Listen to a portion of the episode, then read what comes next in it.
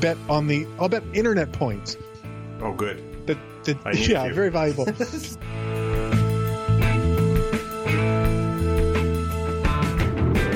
just to try to get ourselves through it, it felt like an interminable rain delay.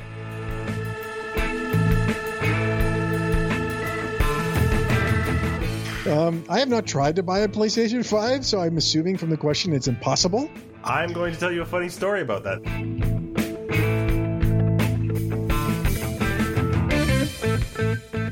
And welcome to episode number 189 of the Artificial Turf Warriors. Turf Wars. It's been a while, you can tell. Where we do an episode for every move the Blue Jays made at the winter meeting.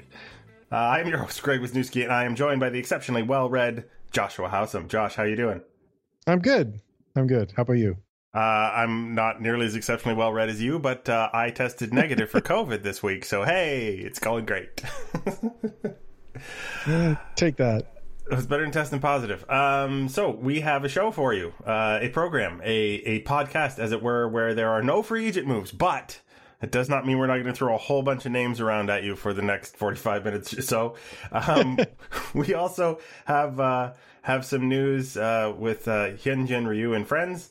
Um, we have uh, Vladimir Guerrero Jr. Uh, standing over on the left hand side of the diamond. If you're uh, if you're facing the way the catcher does, once again, perhaps in the future, perhaps it's it's a thing that's going to happen again.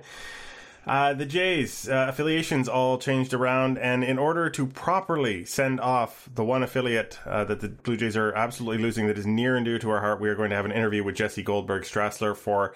Um, I guess he's technically not even a Blue Jays broadcaster right now, but we're gonna we're gonna pretend he is for one more interview, uh, and then uh, we've got questions from you, and we have a do over from instead of the Mets like usual, the Phillies front office. But I mean, it's about a former Met, so I guess almost almost qualifies.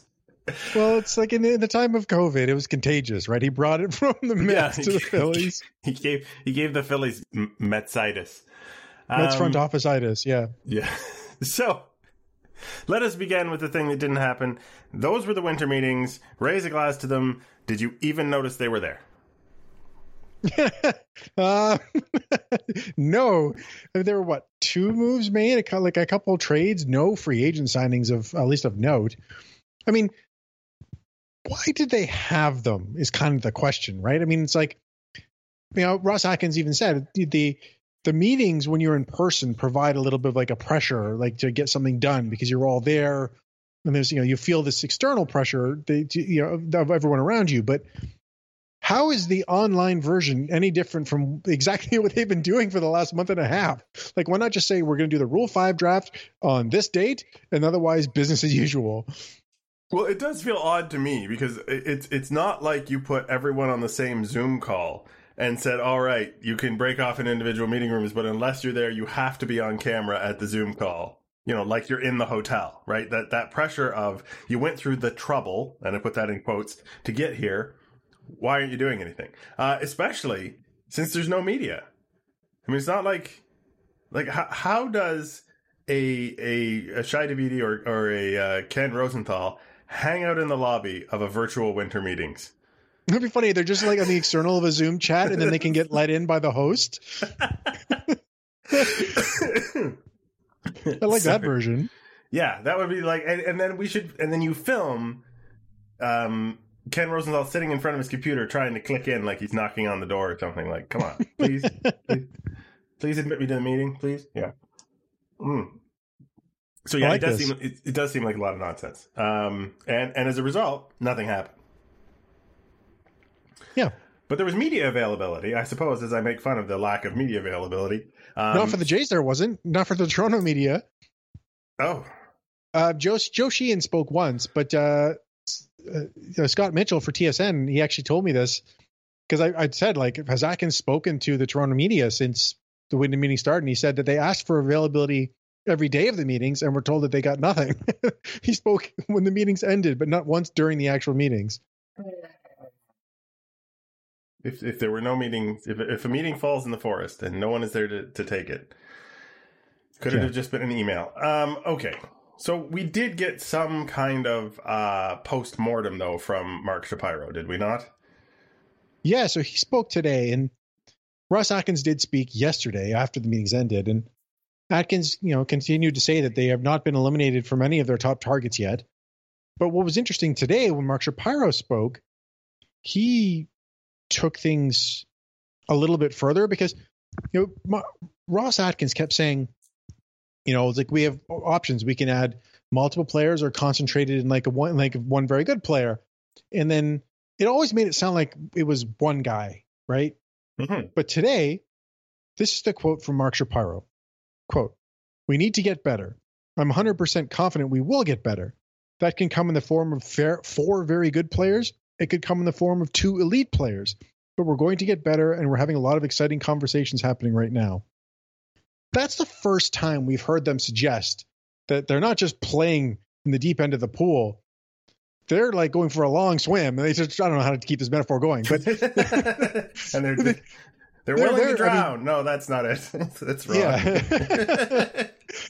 I mean, they're trying to get multiple of these guys, which is awesome. Yeah, I mean there there are nine nine spots in the batting order right now, and I think the Blue Jays identified as much as they would like the catcher of the future to um, you know to show up. I think on the flip side, it's like if there's an everyday catcher out there, uh, and you think he's going to get you to the playoffs, or um, you know you would like uh, Cavan Biggio maybe in one world to be your everyday second baseman, but if if you end up pushing him somewhere else or or moving him in return for a better piece I, it sounds like these are the prices that they're willing to pay. Which Yeah. they- So just for fun. So, okay. Because of what Mark Shapiro just said, right? Two very good, two elite players or four very good players. Because of that, they are talking to everybody. Here is a list of players that they have been linked to by the media. Now, that includes like people like Jon Morosi saying that they have talked about someone, but, you know, I I'm feel like I'm gonna have to. This is gonna be so long. I'm gonna have to go to the break after you finish the list. Only one catcher, JT Realmuto.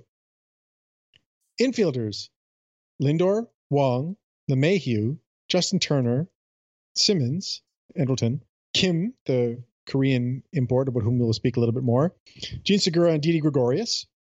In the outfield, George Springer, Jackie Bradley Jr., Kyle Kyle Schwarber, Marcel Ozuna, Michael Brantley.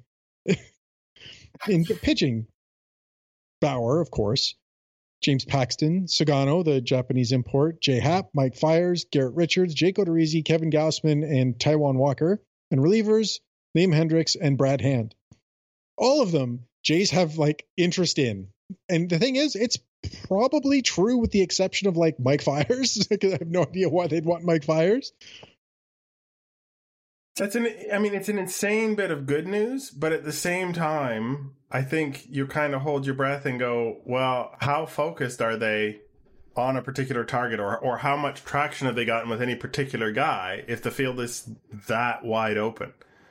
Well, and this is where they gave a little bit of clarity there too. Atkins said that they're focusing on their top guys first, and they've told the agents for these other players the that that's the case. That the guys that they want, which we believe to be George Springer, JT Realmuto, DJ LeMahieu, and Trevor Bauer, that quartet, or maybe not Bauer so much because they've said they're focusing on position players at the moment, but they're focusing on them first. And then if they all go elsewhere, because you know Springer could easily go to the Mets, LeMahieu back to the Yankees, and Realmuto, Nationals, Phillies, because they just hired Dombrowski. I mean, there's you know it's a very good chance they won't get any of them, but there's also a good chance they will get one. So they don't want to eliminate that that probability or that possibility by signing someone else, right? like if you sign Justin Turner, for example, it makes it harder to place Francisco Lindor if they could trade trade for him. So go for the best, and then if you can't get the best, there's a lot of really good players still left over that they could get. And those players aren't going to sign before the top guys because it'd be dumb for them to do so. And and year over year or year after year, we see this trend. Though the Blue Jays tend not to be in the middle of it, we see this trend where a couple of top tier free agents uh, cause the rest of the market to wait. It's it's hard. It's not a new phenomenon, and and it makes sense because nobody wants to ch- find out that they got lowballed, um, because the high end, you know, top tier free agent signed for literally double what they did, and they can provide you know eighty five percent of the production.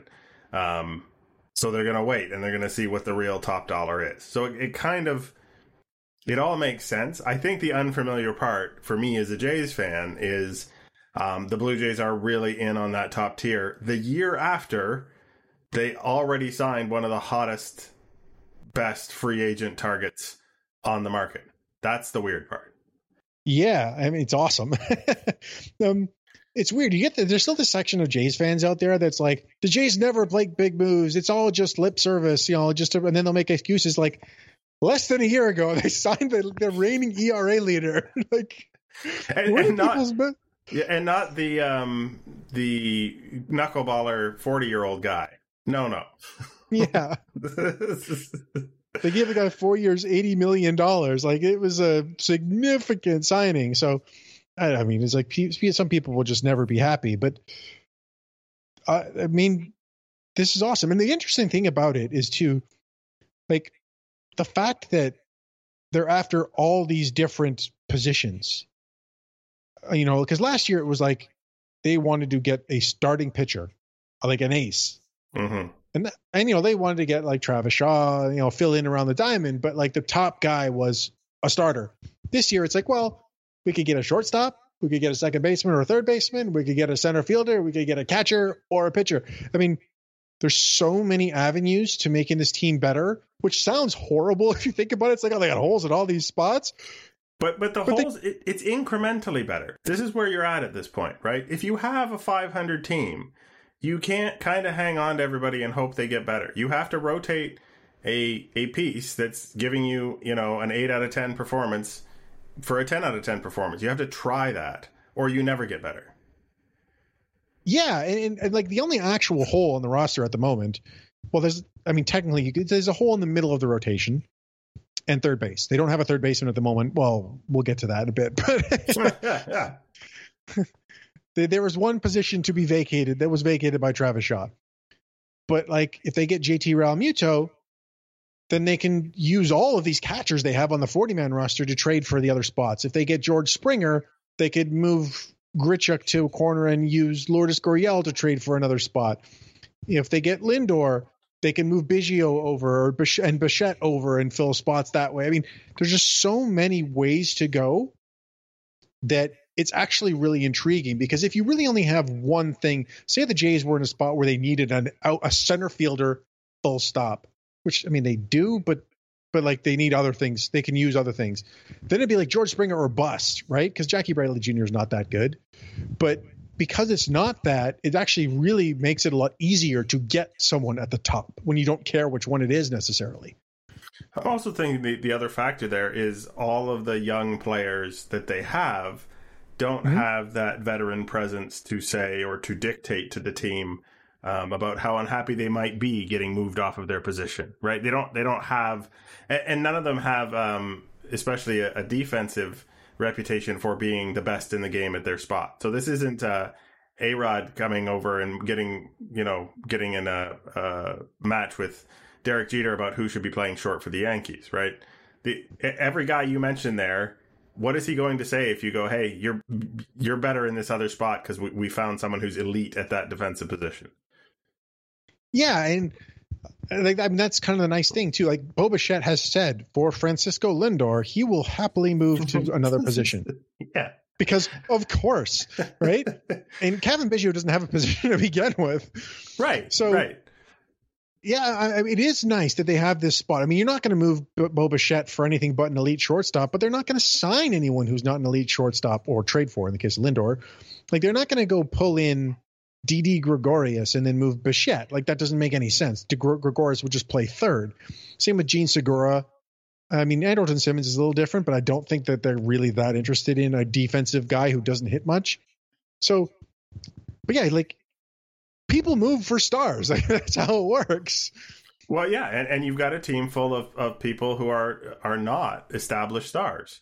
Um, they're good. They have potential. Some of them have had better years than others in their, you know, early in their career. But you don't have someone who can can be even afford to be a diva in the, in, you know, in the politics of the game. So it does give the Jays a whole lot of flexibility. And uh, you know, it, it also the Jays again sound like one of the teams that has cash in pocket. Meanwhile, the the Yankees are crying about having lost two billion dollars. Oh, boo hoo! Or the hell was? It's like, does anyone care that you lost money last year? Really? No, I don't think anyone cares that you lost money. You made money the last thirty years. Like Phillies lost two billion dollars. Phillies, yeah. sorry, but it's but also who. I don't think fans care. Yeah, I mean that number was ridiculous, and the fact that it was reported without commentary was one of the most egregious reporting fails I've ever seen, at least in the sporting world. But uh, but yeah, no, but they don't. They, so anyway, Yeah. this is all exciting, and you know, and the flexibility that it creates. I I mean, I'm not going to put real money on this because that's it's always stupid to bet on free agency, but I will uh, bet on the I'll bet internet points Oh, good. that that yeah, to. very valuable that the Blue Jays will end up with at least one of those top four guys. and that will five, including Lindor. Top five, including Lindor. that will make the team better. Absolutely. Yeah. And the team is not bad at all. All right. Certainly feels different than 2013, even after Yeah. the wacky Johnson trade. Um, I have not watched the oral history of that trade either, which I probably should have. that came out this week apparently. The the most the most upsetting trade that i think it was joel sheehan had ever ever covered. Joe sheehan had ever covered? Too many joe sheehan.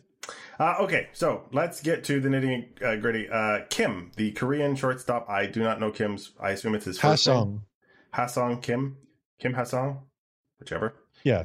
I- know they reverse it in korea um, to what we're used to said he would like to play with Hyun-Jin Ryu Yeah. So there, the news came out a few days ago that uh, that they had met, and it, and it sounded like Ryu was dispatched to pitch Kim on playing in Toronto. It's not what happened. They were at a a sporting conference in Korea, and Kim asked Ryu to sit down and just to discuss baseball with them and like the transition to the majors because he's been posted. But then he said this today. Quote. I mean, this is through a translator, but quote, Ryu gave me a lot of advice that gave me confidence. It would be an honor to play with him, and I think it would make my transition to the to the MLB. He gets a do over for that. A lot easier. it's okay. It's through a translator, so I was you know, say the translator's on the hook for that one. yeah, yeah, lost in translation. But I mean, this is a guy who he can play second, he can play third, he can play short. He's a shortstop there who had good numbers in Korea, which don't always translate, but his strikeout numbers were low, which makes it more likely that he'll be able to handle, handle better pitching. He's 25. And if they can't get Lindor, Kim makes he, he makes a lot of sense. Um, I I'm glad that it wasn't all about uh, him asking um, Ryu about what it's like to play in Canada because Ryu has no idea. yeah, there there were some like, funny jokes like about honestly, I can't tell you, man. I played in Buffalo, New York all year. I've the faintest clue what it's like to play in Canada. he knows what it's like to have summer camp in Canada. That's yeah, about I know. it. I know what it's like to get the paperwork required to play in Canada, but it, it's really not that relevant. he, he knows what it's like to go from this from the Rogers Center Hotel to the field. And we'll get into the Um, fact that that might not even be relevant by the time someone gets here. But um, no, actually, there's going to be a new field too. But uh, yeah, I mean, it's good though. I mean, this this is an interesting thing. So the Jays talked about you know making inroads into Eastern baseball, right? They got Yamaguchi and Ryu last year, and they pulled Dolis out of Japan.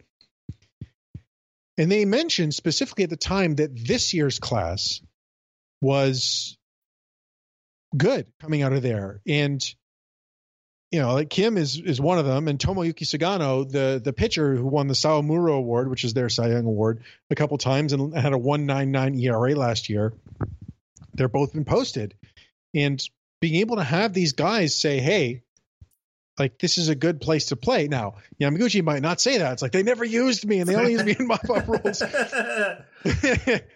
but set me up to fail. But Kim, who's an icon in Korean baseball, as your pitch man to the top posted player and you know considered one of the top 10 free agents by some people that's pretty good I think you said Kim was an icon. I think you meant Ryu was an icon, but i did oh yes i meant ryu is the icon and, and, and then kim enough. is one of the top posted players yes There we go. Uh, all right. Lastly, uh, as far as details on the field, we have Vlad Jr. is going to be playing. Is he already playing winter ball, or is that still coming? yes he up? is he had a home run today too a big one Those are the only kind he seems to hit, because Yeah, all the other true. ones hit the top of the fence and ricochet back, and he gets a single. Um, so, but he's not a first in in, in winter ball. He's he's taken that slim down form and uh, attempted to recalibrate his arm to third base again. Yeah, this is an interesting thing that has come up. Vlad, I mean, he's saying like I'm going to take third base back. It's not even I'd like to be a third baseman again. He says I'm going to take it back.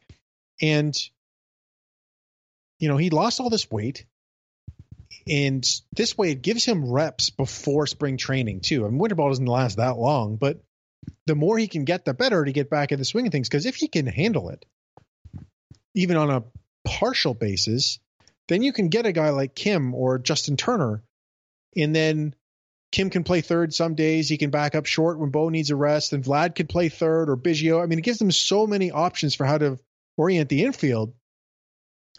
And you know, given that the modern baseball involves days off for your regulars, having guys that can capably play all the spots really is a big help.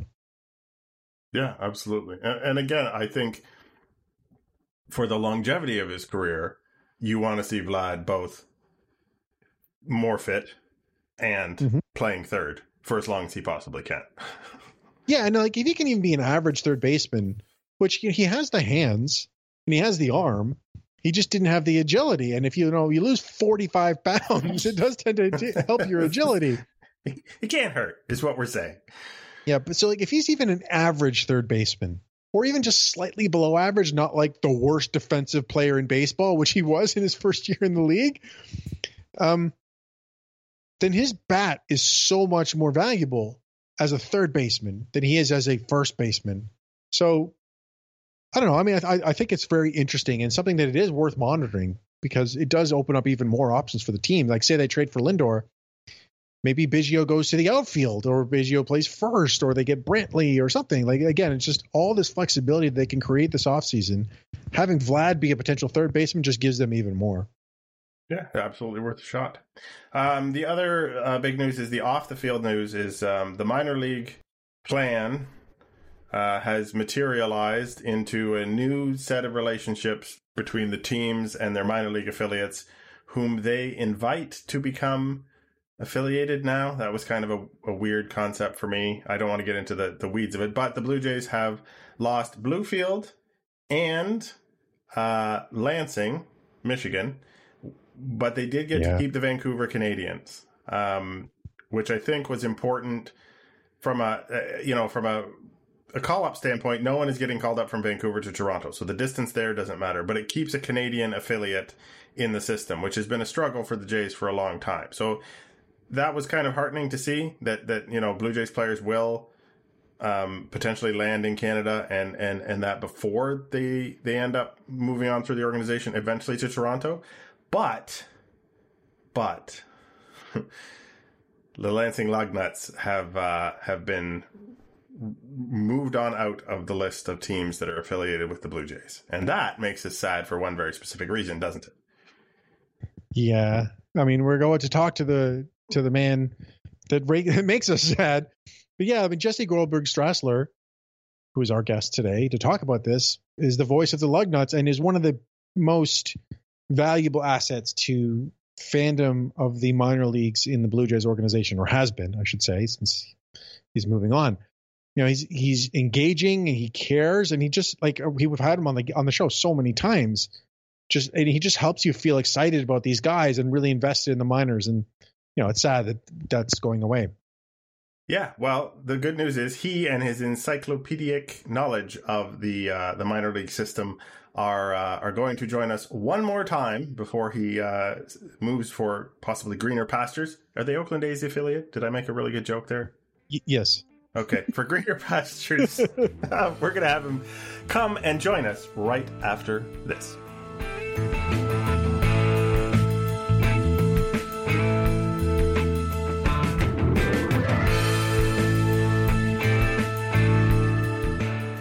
Welcome back to the show for uh, it seems like like the thousandth time because it's it's such a uh, comfortable pair of slippers to slip into the incomparable Jesse Goldberg-Strassler, uh, voice of the Lansing Lugnuts.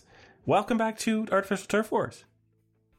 Feels like we should have the actual number, right? Baseball's a sport that takes its stats seriously. I think that would be hilarious if me as the broadcaster player came up to the plate and I was like, he's got a lot of homers. it feels like he's got like a thousand home runs. This guy's really Yeah. good. Hey, thank you for having me. Oh, uh, absolutely a pleasure. A pleasure. Now, I say you are the voice of the Lansing Lugnuts. You are also, in some cases, the arms and legs of the front office or the the uh, the ballpark at the, of, of Lansing. You are hardly a, a one trick pony down there. That's incorrect. Uh, I do not want to take any credit away from the really, really good people that we've got. I'm fortunate that they employ me and I take pride in the work that I do, but man, do I have some really good coworkers. Well, that must have been. I mean, I mean, that's what we, I guess, should start talking about. Is how does a relationship go when the minor league season gets canceled because of a global pandemic? Like that must have been a really crazy uh, change in your whole pattern of, of work and, and behavior. it felt and there's so much here with what's gone on with the season getting canceled and then with the reorganization of minor league baseball that I think I should address in two different ways. Um, the first way that I need to constantly be cognizant of is that these are really serious matters. That minor league baseball season was canceled, and it was canceled because of a really good reason, because of a global pandemic that has killed so many people. So when I look at baseball getting canceled, there's a part of me which is like, this is an insignificant thing compared to everyone who knows someone who has lost someone, everyone who has lost someone super close to them, um, and everyone who's been affected by it. Um, and so I say that because just to try to get ourselves through it, it felt like an interminable rain delay. It felt like we had baseball scheduled and we could not play baseball. And so day after day after day, we hoped that we would have a minor league season until at last we learned that we would not have a minor league season. It was so unusual to, from March through April through May, to constantly be preparing for the possibility of baseball, all the while we knew that it was going to be really difficult. It's, these have been extraordinary circumstances. So there's been that part of me which professionally, whatever I can do to help out the team.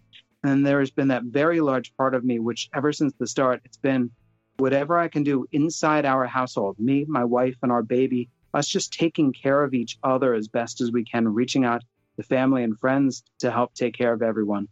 Just trying to do the very best to take care of ourselves, take take care of each other as the days pass.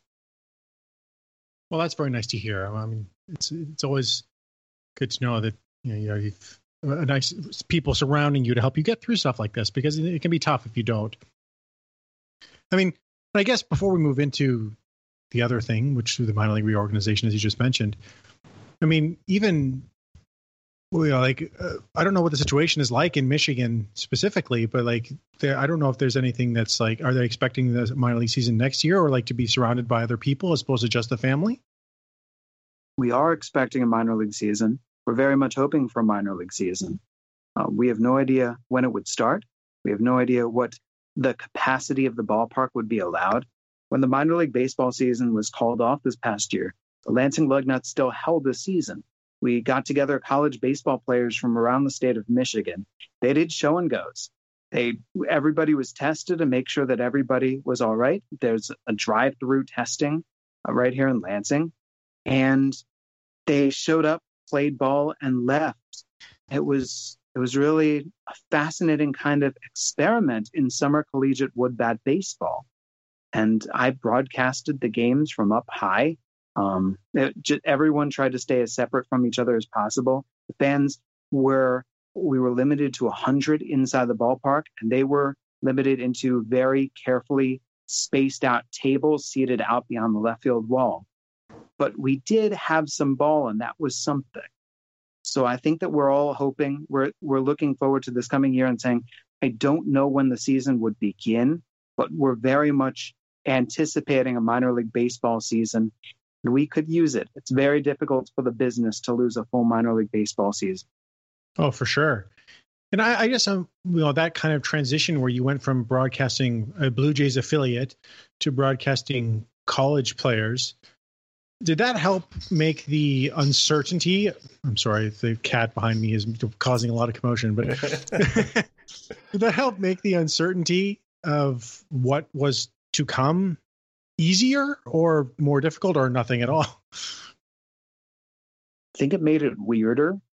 Hmm. I think it emphasized just how unusual this entire spring and summer and autumn and now winter has been with all of us just trying to figure things out, just trying to come up with any kind of idea. Um, yeah, I, it, the entire thing has just felt surreal. I, I think that's common across a lot of, or just about everybody's life in terms of things not feeling real, like feeling like there should be some sort of expiry date on the weirdness. Um, and I think maybe we, we we're talking to people, um, and when we interview people or when we talk to people in our personal lives, we keep hoping that someone is going to say, "Oh, it really hasn't it hasn't you know bothered me much. We managed to you know just uh, make do and, and go on, and I hadn't really thought about it much." But that's not that's never the case. It's always the opposite. It's always, um, you know, I, I understand that people who get sick are one hundred percent worse off than than those who have remained healthy through this whole period, but at the same time nobody's you know kind of escaped that. And then well and also i would oh, argue i don't want to escape it. I i, I don't know. It, it seems to me and let's take the reorganization of minor league baseball just as a microcosm. I know that my team was given an invite but that should not stop me from thinking about the teams who didn't receive an invite. Even if my life is unaffected by everything that's going on I still want to somehow think about all the disruption yeah, for sure. Um, I think there's just there's a there's a limit to what people are are able to absorb at one time, um, and I think that's where that yeah, sort of instinct well. comes from. Um, now, you did allude twice to the reshuffling, so we should probably talk about the reshuffling. Um, affiliates got some some some leagues got removed. Some some affiliates got moved to other organizations um, and invited to become minor league affiliates. Um, that sort of compounds a bunch of the, the weirdness for sure for you. So my understanding is Lansing has ended up as an affiliate of the Oakland Athletics. What what was that like for you? That whole process. well, maybe with a question mark. Uh, of course. so the way that this was finally announced was all the major league teams extended invitations to be their affiliates and 120 teams received affiliations, four teams for each of the 30 major league teams. Now, these invitations come with the terms of the agreement, which the minor league teams had not had a chance to see before this. So imagine if I suddenly like plop a life changing contract in front of you, and as at the same time that I'm doing that, I go, by the way, press release to all the media. Um, so minor league teams right now are reading the contracts and they're checking out the terms. They're looking at the deal and everything that is being asked of them. And we'll see which teams agree. With, we'll see which teams give pause. Um, I actually read that. I mean, you can obviously confirm this or not. That even now they have to agree not to sue or sue Major League Baseball before they can see the full agreement. Now they can just see the general concepts. Right. So that you've got to sign what the NDA that mm, yep you can't it's it's all a fascinating piece of working that you can replace fascinating with all sorts of other words. Some of those words we can't put on this podcast, Jesse, but we, we, we know they're out there. I mean, what has helped me, I would say, every step along my career, that I love the baseball, that I love going to the ballpark and seeing a pitcher throw a ball seeing a batter take it, swing, seeing the fielders do their thing, seeing the runners run around.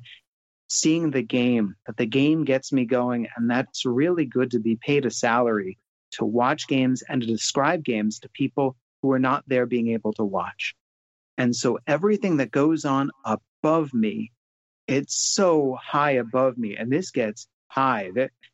This has been in the works for a while. And the fact is, it managed to coincide with a global pandemic, um, for better or for a lot worse. But because I get to work the job that I work, I feel very relieved and grateful that I'm able to have the position that I've had to call games, to work in media relations, to work on the ground level with the players, with the coaches, with scouts, with fans. And I think that everybody on high, that they, by and large, that's what their true interest is, is it, it's in the baseball. But there's so much going on up there. There's so many different priorities. Um, there's whatever reasons they might have for whatever they have and i don't know that's that's all a complex way for me to say that i don't feel like i need to have that much of an opinion outwardly that i can have my inward opinions but outwardly i just say let's play baseball and i'll be there when we're ready well, well okay said. speaking of you know playing baseball and being there when they're ready i'm just wondering you maybe you have an opinion on this if you're at least happier that assuming everything gets accepted and these affiliations go on, that the Midwest League is now in the Class A Advanced, and you might get to see so, you know more better prospects, or at least more advanced prospects. it's funny. We'll get to see our prospects a year older. if we stayed a Blue Jays team, you know who's playing for us? It's probably Jordan Groshans. It's pl- probably Gabriel Moreno. It's probably Josh Winkowski and Sean Wymer and Otto Lopez and the guys we just had. It's it's really interesting.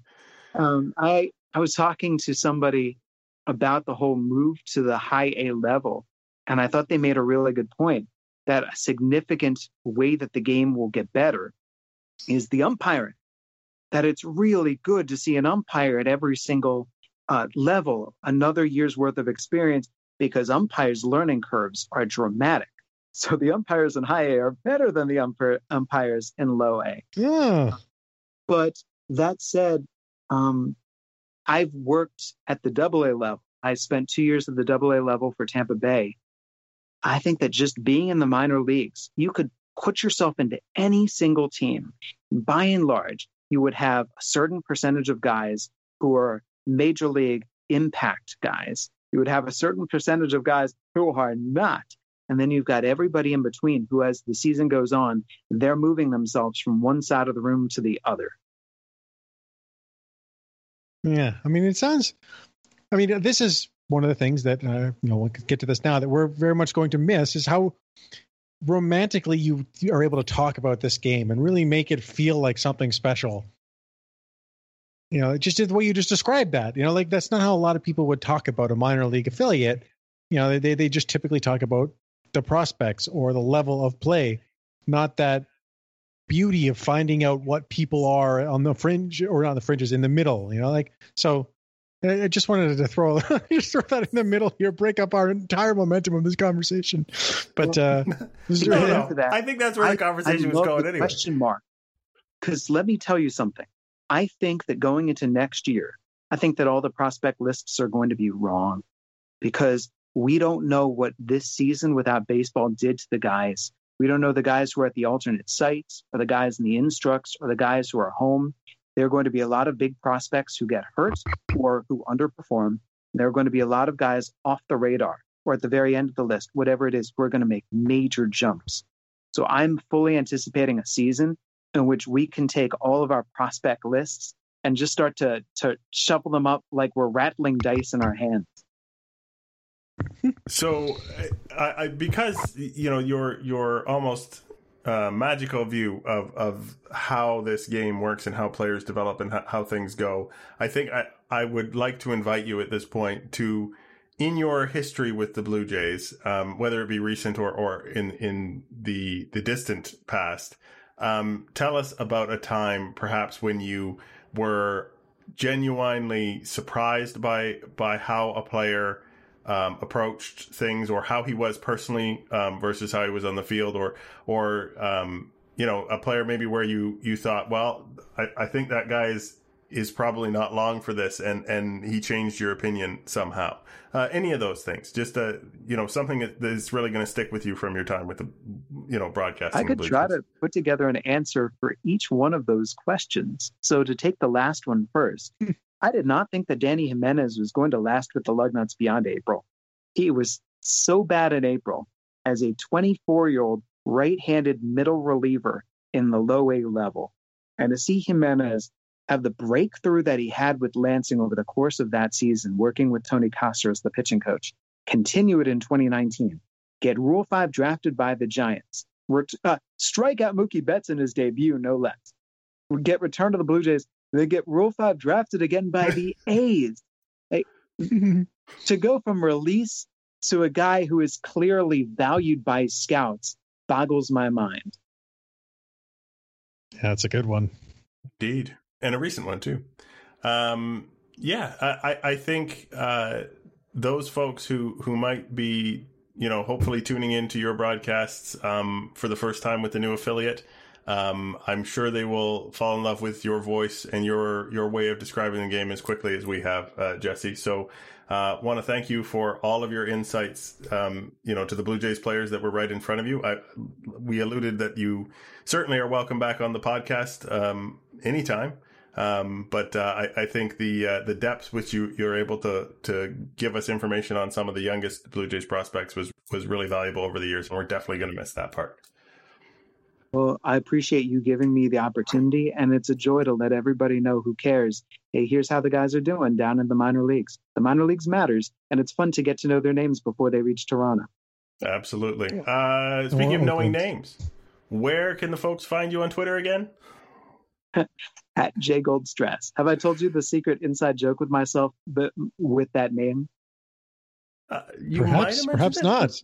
Fire away. Okay, so my name is Jesse Goldberg Strassler, and if you take the Goldstrass away from my last name, you're left with burglar, which like a third grade Jesse thought was great. So it's at J Goldstrass, J G O L D S T R A S S. Yeah, you probably you, you kept the right ones for your um your Twitter handle. You would have just confused people by calling yourself Jay Burglar, I'm sure oh, that was perfect. Perfect way to, to end this, you know, this chapter of the relationship. It's going to continue just in a different form, but I really like that. Hey, I'll be found with the entire Blue Jays organization. All right. Take care, and I, I hope you and your family are well. Thank you. Thank you very much, and the same to both of you. Thank you so much.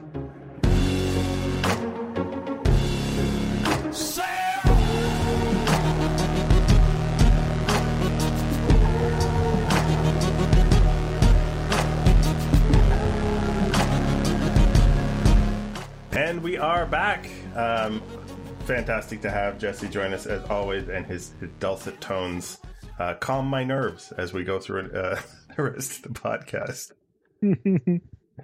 uh, but of course, the rest of the podcast includes uh, the most important members of the podcast you. Time now to hear from our listeners. That just seems silly. Here are the rules. First, I ask a question, then you ask a question. Now, how does that sound, sweetheart? Could you repeat the question, please? And the question started rolling in early uh, because uh, presumably it's been so bloody long since we've had anything to talk about. And I'm going to be perfectly honest. We don't actually have anything to talk about this time either, but we're making a go of it, folks. um, December 9th, Alex Johnston, Alex underscore Johnston 8 asked, What minor league level, and this, this is important because it did get juggled around, would, would you put in Dunedin if you had a free choice? would a certain level benefit the organization more to work out of a state of the art facility like that one? Because Dunedin was, of course, upgraded this this most recent offseason. The you mean the facility? Yes. Yeah. So what happened was when the Jays kept Vancouver, so the Northwest League, which is formerly short season A ball, is now A advanced or high A as people know it. And Dunedin, which was high A, is now low A or class A ball, as Jesse would remind us. so that's actually perfect, I think, because this allows them because they don't have any. There's no longer a Bluefield team, right? So it lets the players work at the facility until they're ready for full season ball, and then they're staying in the same spot for the beginning of their transition into actual full season pro baseball. So I think that's that's exactly the way you want it. They're, because they're still be, get the same training out of the facility. It lets them have that comfort level, and then they can continue to move up the system. So the the progression is now, um, is there a short season at all anymore? Um, I actually don't know if that if that that exists anymore. I think the Gulf Coast League might be gone, but uh, Yeah. so they just play instructs. But I'm not 100 percent sure on that. So it goes Dunedin to uh, Vancouver to New Hampshire to Buffalo to Toronto. Yep. Takes some getting used to, but I'm sure the people in Vancouver will appreciate uh, when it when baseball finally returns in, in whatever form uh, to the minor leagues. I'm sure the people in Vancouver will appreciate more games in their home hometown. Yeah, and they're all, this way that they'll also get all of the prospects, which you know, as anybody who has followed the Canadians will tell you, they missed out on Vlad. They missed out on Bo Bichette. Uh, you know, well, technically they went down there for a playoff run, I think, but you know, because the Jays typically they they send their college draftees there right at the year they sign. So like Nate Pearson went there, Logan Warmoth, Alex Manoah, Alec Alek Manoah. Um, but the guys that come up through the system, they usually skip Vancouver. They go straight from Bluefield to Lansing, or they did. Now, so there is no short season ball anymore. Like like the Northwest League, the equivalent is gone now. Um, so they'll go to Dunedin for a ball, and then they'll go to Vancouver for high A. There's no prospects who skip that level. Like that, that doesn't happen. No, you just can't afford to. That development is Okay, Is- that happens in 2020 when there is no minor leagues and Well, Alejandro Kirk yeah. goes straight from Lansing to the majors. But in general, that does not Yeah. happen. Oh, the new reality. Uh, okay, David Hahn at Davy Danger Pants. Uh, he says, time for some unfettered speculation. Well, I have good news for you, David. That's our business. Um, it's 2024. Looking back at who the Jays signed in free agency in 2020, excluding players acquired through trade, where did they get more value, as measured in wins, because that's the only way we measure anything, David, uh, over the past four years, pitching or position players? You want to go first? I think it's going to be position players. Because I, I yeah, would I don't. I would think they're Okay. going to get a top of the line uh, position player in a la George Springer, might not be him, and then at least one other free agent position player who they're not going to sign for one or two years. They're going to try and keep someone for a longer term. So I just don't see a Trevor Bauer, haha, um, even if they get him, having as much impact as the position players would. And again, they've said they're focusing on position players. I think you mentioned it earlier. Yeah, exactly for that reason. Like they're trying to get a top position player or two.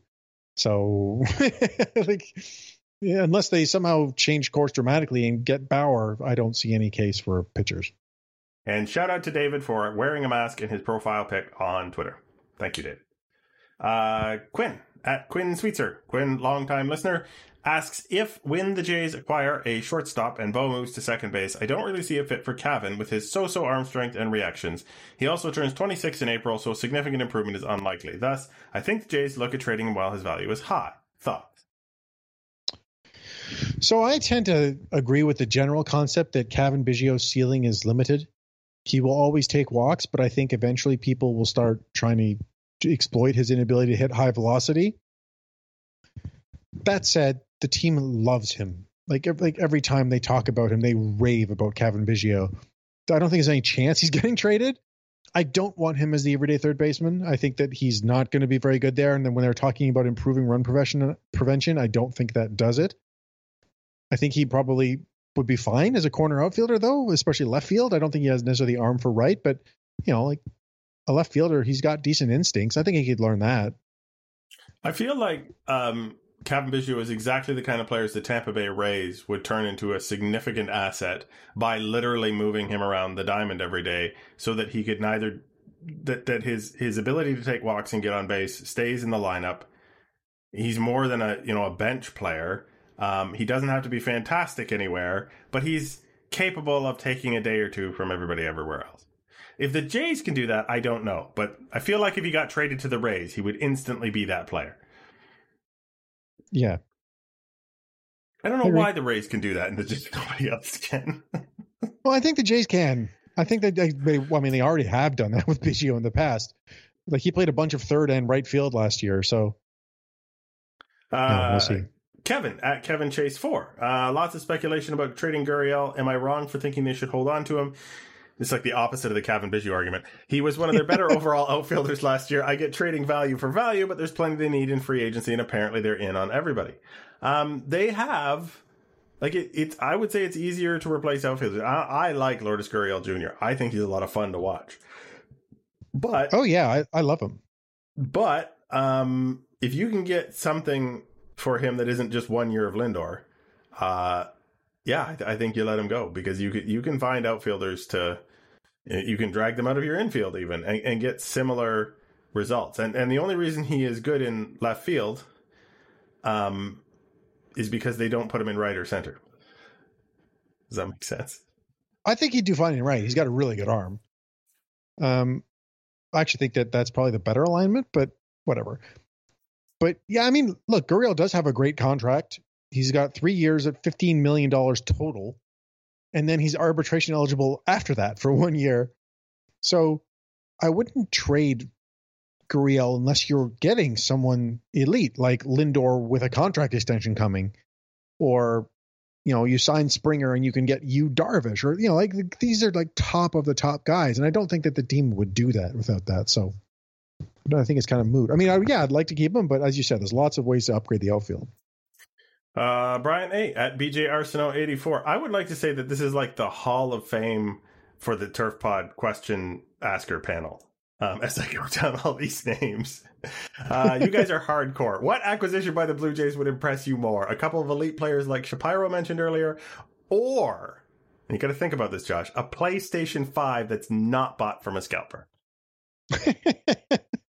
um, I have not tried to buy a PlayStation 5, so I'm assuming from the question it's impossible. I'm going to tell you a funny story about that. Then, if you have not, would you like me to tell you the story? I like funny stories. Go for So, it. uh, a friend of mine and I, uh, on our lunch break at work, um, decided to take an early lunch because they were releasing the PlayStation 5 in Canada at 11 a.m. Uh, on the first day. So, we all opened up multiple browser windows and hopped on uh, several sites and tried to get in line for a PlayStation 5. Uh, we both got on at the same time, but but he gave me a link and I got on the source, uh, and it kindly informed me that I was. 5,771st in line to purchase a PlayStation 5 from the source. Holy crap. Um, From I, the regret, source, too. That's not like Best Buy or something. I regret to inform you that the source did not have 5,571 PlayStation 5s available for purchase on day one. No? No. Um, we were watching on a stock site, and there were actually people over 10,000 in that same line, and I was laughing because I'm like, hey, man, I'm way ahead of you. I can barely see you back there. But, but it was a moot point. It was. It made no difference. The numbers came Oh, down by yeah. like a couple hundred every couple minutes after a bird, but it meant nothing. It was just people So getting rejected only- hardcore. There can only be 29 teams ahead of the Jays in line at max. the answer is the PlayStation 5. Yeah, that would impress me way more. Absolutely, I agree. Uh, okay, next question. Andrew Arnold at Arnie underscore 12. Um, what is the over under on the three transactions within 48 hours of this podcast airing? Ooh. Uh, do we do multiple transactions, Josh? How can you do an over under on three transactions? It's either yes or no. Yeah, Is there saying more than three, or so like the over under is Two- two and a half then? Two and a half. Um, yeah, the, the over under on three trans that that doesn't yeah that doesn't make any sense at all. Um, I don't think we do multiple transactions, so it's under. Yeah, I think under. I think we do single transactions just to ruin the podcast's vintage, and then they stop. Um, Could be two. We've had two once, I think, but more than two, I don't think so. And Vlad and just Ro- hit another home run. you and Ross at Mentalk, yes, the mind taker himself, who uh, goes back to the days of Blue Jays Plus, asks, "Is there a rational reason?" And, I- and by that I mean writing for the site, uh, it, and perhaps hosting the podcast. Uh, is there a rational reason for the complete lack of moves? Uh, constipation. Uh, COVID. Uncertainty seems like an explanation, but I think someone would gain a huge advantage by being a first mover. How can I not look at this as collusion? Oh, I don't think it's that at all. I'm, well, I should say at all because you can never count that out when it comes to MLB. But the, I think the rational reason, the biggest one, is the Mets, and you know they like they just got a new owner who's going to spend, so people are waiting for them to make the big offers and decide what they're doing, and and as we alluded to earlier in the show, it's once the big guys go, the rest of the market follows. And in this case, it's especially that because it's not like the big guys are Gerrit Cole and Stephen Strasburg or Bryce Harper and Manny Machado, who are so rare levels of talent and price that only a couple teams can really care about them to begin with. Mm-hmm. And, and, and, you know, like these players are taking their time to make decisions. Like we've heard of offers being put out. The Jays have said they put out offers.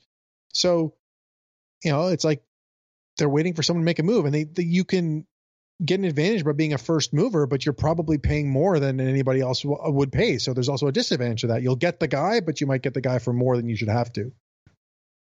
Yeah, I, I think um, a lot of things, even in years, you know, the pre-COVID time, have, have sort of underneath our noses been shifted to January without us even realizing it. Like I don't think we're even that far behind the 2018, 2019 off seasons. Um, it seems like it because I think we're expecting the Jays to do something.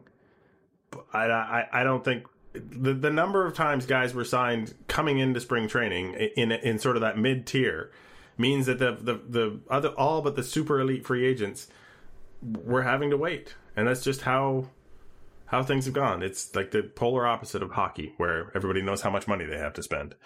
Yeah, and also like specifically the much much money they've got to spend. There's that. Like a lot of teams are tightening their purses this year, right? Like they've even specifically said that they're they're paring back payroll because of losses. I mean, it's not even a surprise that they're doing that. Whether it's logical, hmm, that's another com- discussion entirely. But that's happening.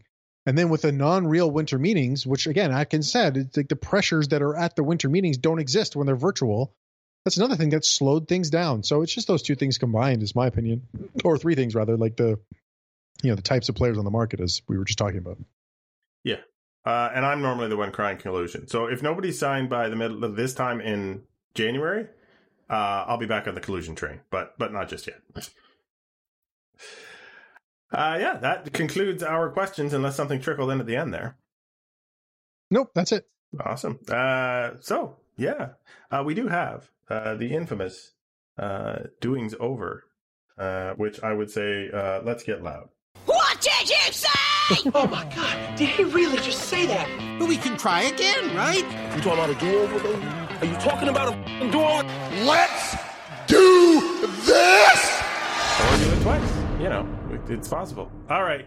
Uh, let us head on over to the Phillies front office and uh, tell me how interesting uh, they are making things with their perhaps overzealous statement. Okay, so we already talked about the nonsense uh, that went on with the Phillies. John Middleton is their owner or their managing partner, who said that they lost two billion dollars last year and was not. And like the article just printed that. Then there was rumors that came out that John that Zack Wheeler was on the trading block, the guy who they just signed last year to a five-year, 118 million dollar contract or something along those lines. And who, for the record, years, is, is still good, correct? Yeah, he was great this year. like he had a really good season. hey, I got it right on five one eighteen, perfect. Um, so John Middleton angrily denied the report and said, "quote If they offered me Babe Ruth, I wouldn't trade him." And then he said he further would not trade Wheeler for Ted Williams or Mike Schmidt. So, I mean, not to drill too deep into his uh, furious, furious um, condemnation of the mere suggestion that he might trade Zack Wheeler, uh, but I think you pointed out on Twitter why it would be an easy decision to not trade for those guys. Yeah, two of them are dead and one of them 71 years old. I, I mean, brought up uh, Mr. Burns, the softball yeah. team full of dead players or from major league. This guy's dead. Take him off Cross the list. him off then. Cross him off the list then. Uh, yeah. I mean, like, I, I get he, what he was trying to say, but it came out, you know, if you thought about it too hard, um, there were probably other people he could have picked I wouldn't trade him for. Um, but here's the he- thing. If you take it as he wouldn't trade him for the modern equivalent of Babe Ruth, it's still crazy because Yeah. Zack Wheeler's good, but he ain't that good.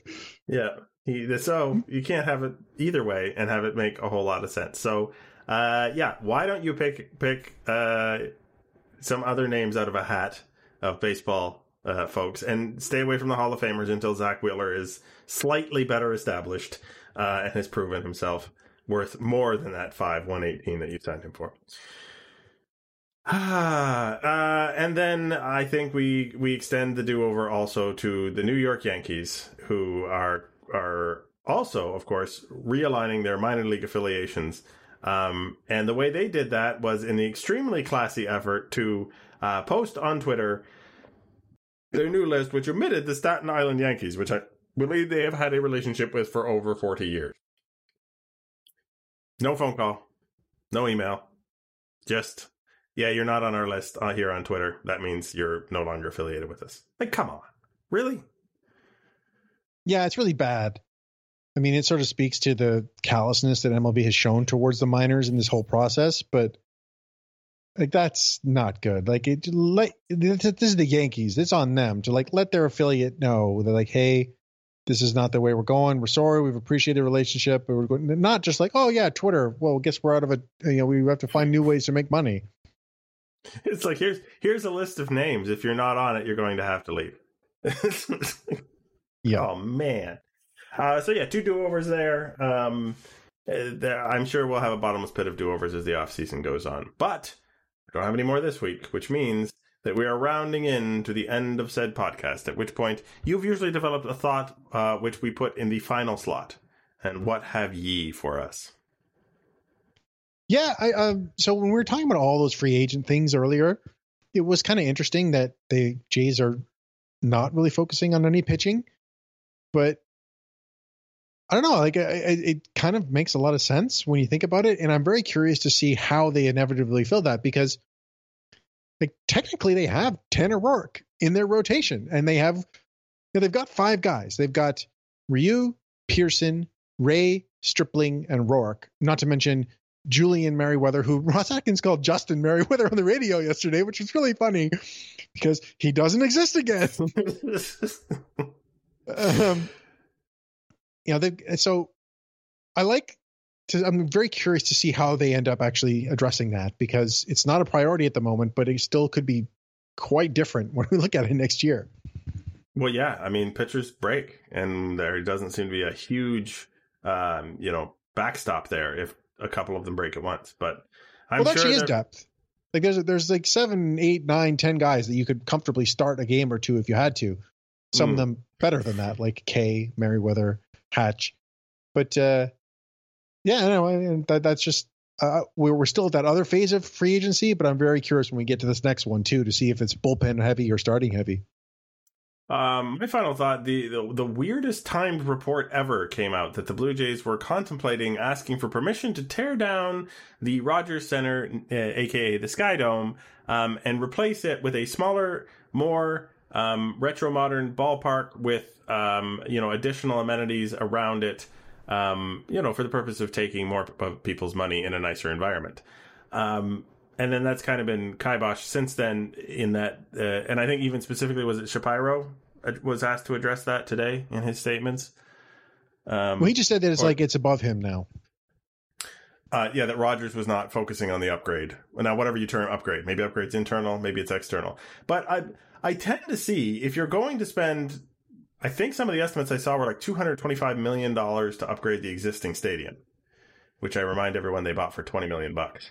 Um, if you're going to spend that much, if you can get permission to spend twice as much and create a facility that is modern and world class, why wouldn't you? But on the flip side, what the heck is this report coming out now? Like, clearly now is not the time where any corporation is going to undergo a massive construction project that they don't absolutely have to start at this moment because of all the yeah, like uncertainty. th- like Roger said, they haven't spoken about it since COVID happened because it's not a priority. And yet it comes out in like November. It's like what? Yeah. Where are we going with this? It's just so so mind blowingly weird. But I thought we should mention it because it is a Blue Jays related thing, and it did pop into the news cycle for some inexplicable reason. So I mean, I would. I would have no problem with it. As much as there is a nostalgia associated with that building, I think you could do way, way better in that same location because there is no other ballpark location in downtown Toronto. I don't care how much people want to pretend that one is going to materialize. There is not. Um, yeah, and that land is already there. But we shall see what the future holds. Just probably not in the next year or so. Uh, that is to say, this, uh, you there, over there, have been Joshua Howsam at Joshua Howsam, and I have been Greg Wisniewski at uh, Coolhead 2010, and our guest was Jesse Goldberg Strassler at J Goldstrass. Uh, and this has been Artificial Turf Wars, episode number 189, and we totally swear we will be back every time the Jays do something in the next two weeks. Talk to you then.